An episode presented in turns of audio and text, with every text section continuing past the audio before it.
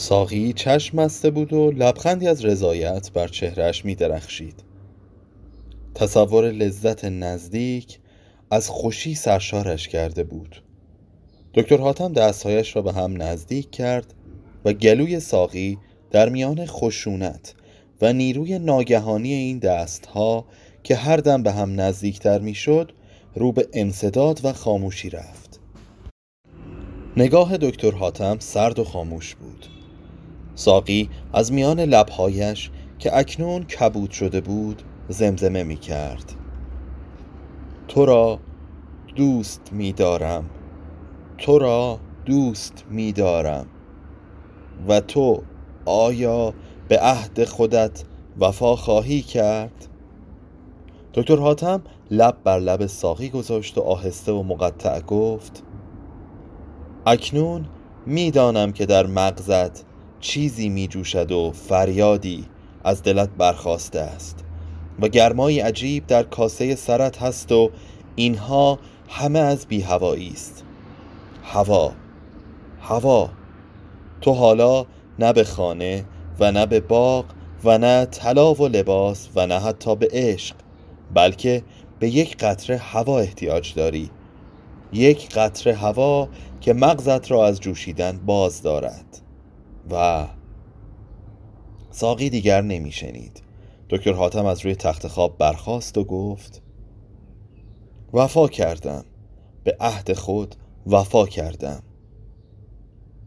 سر گرد و زیبای ساقی به یک سو غلطید و چشمهایش که از چشمخانه بیرون دویده بود به قالی خیره شد و سیاهی و زردی در چهرهش به هم آمیخت. صورتش اکنون بنفش رنگ بود. دکتر حاتم ناگهان چیزی را به یاد آورد. دست برد و کاغذ مچاله ای را از درون پستانبند ساقی بیرون کشید و به سوی در رفت. صدایی از پشت آن شنیده بود. در میان اتاق زیر چراغ برق کاغذ را گشود و قفلتا دستهایش به لرزه افتاد. آیا ممکن بود؟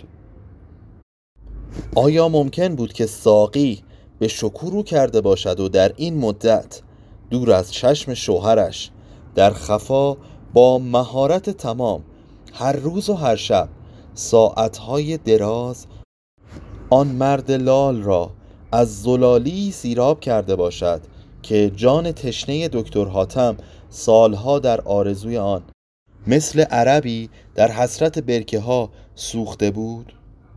دکتر حاتم به زانو درآمد. سرانجام چیزی او را شکست داده و روحش را در هم شکسته بود. احساس کرد که مثل بنای کهنه در مقابل زلزله‌ای مهیب و غیرمنتظره فرو میریزد و همه اون ستونها و امارات و اتاقهایی که پیش از این مستحکم می نمود به سرعت در کام زمین فرو می رود زمینی که دهان باز کرده است و فریاد می کشد و همچون دیوی قاه قاه می خندد و او را به مسخره می گیرد کاغذ را بار دیگر خواند. ساقی برای آخرین بار به شکو وعده دیدار داده بود. در همان محل معهود گوشه ای از نارنجستان خانه و در ساعتی نزدیک به سحر. و شکو هم در همان نامه از او تشکر کرده بود و گفته بود که می آید و خاطرات هماغوشی های این چند مدت را باز بیان کرده و به ساقی وعده تکرار آن لذت ها را داده بود. دکتر حاتم به سوی در رفت و ناگهان آن را گشود. شکو با چشمهایی وحشت زده و فروزان با صورت نتراشیده و گونه های فرو رفته سر در لاک خود فرو برده بود و به او مثل سگی هار و زنجیر شده می نگریست دکتر حاتم برگشت و شکو به آرامی و نرمی از کنار دیوار خزید و در تاریکی گریخت. مثل برقی زد و ناپدید شد. دکتر حاتم در را بست و کاغذ را پاره کرد و به سوی ساقی رفت. اندکی ایستاد و اندیشید.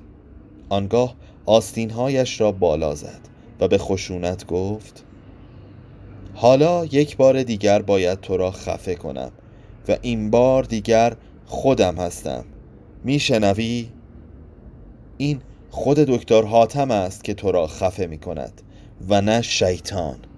و می‌خواهد روح تو را در نارجستان به خاک بسپارد و نه آنکه به ملکوت برساند.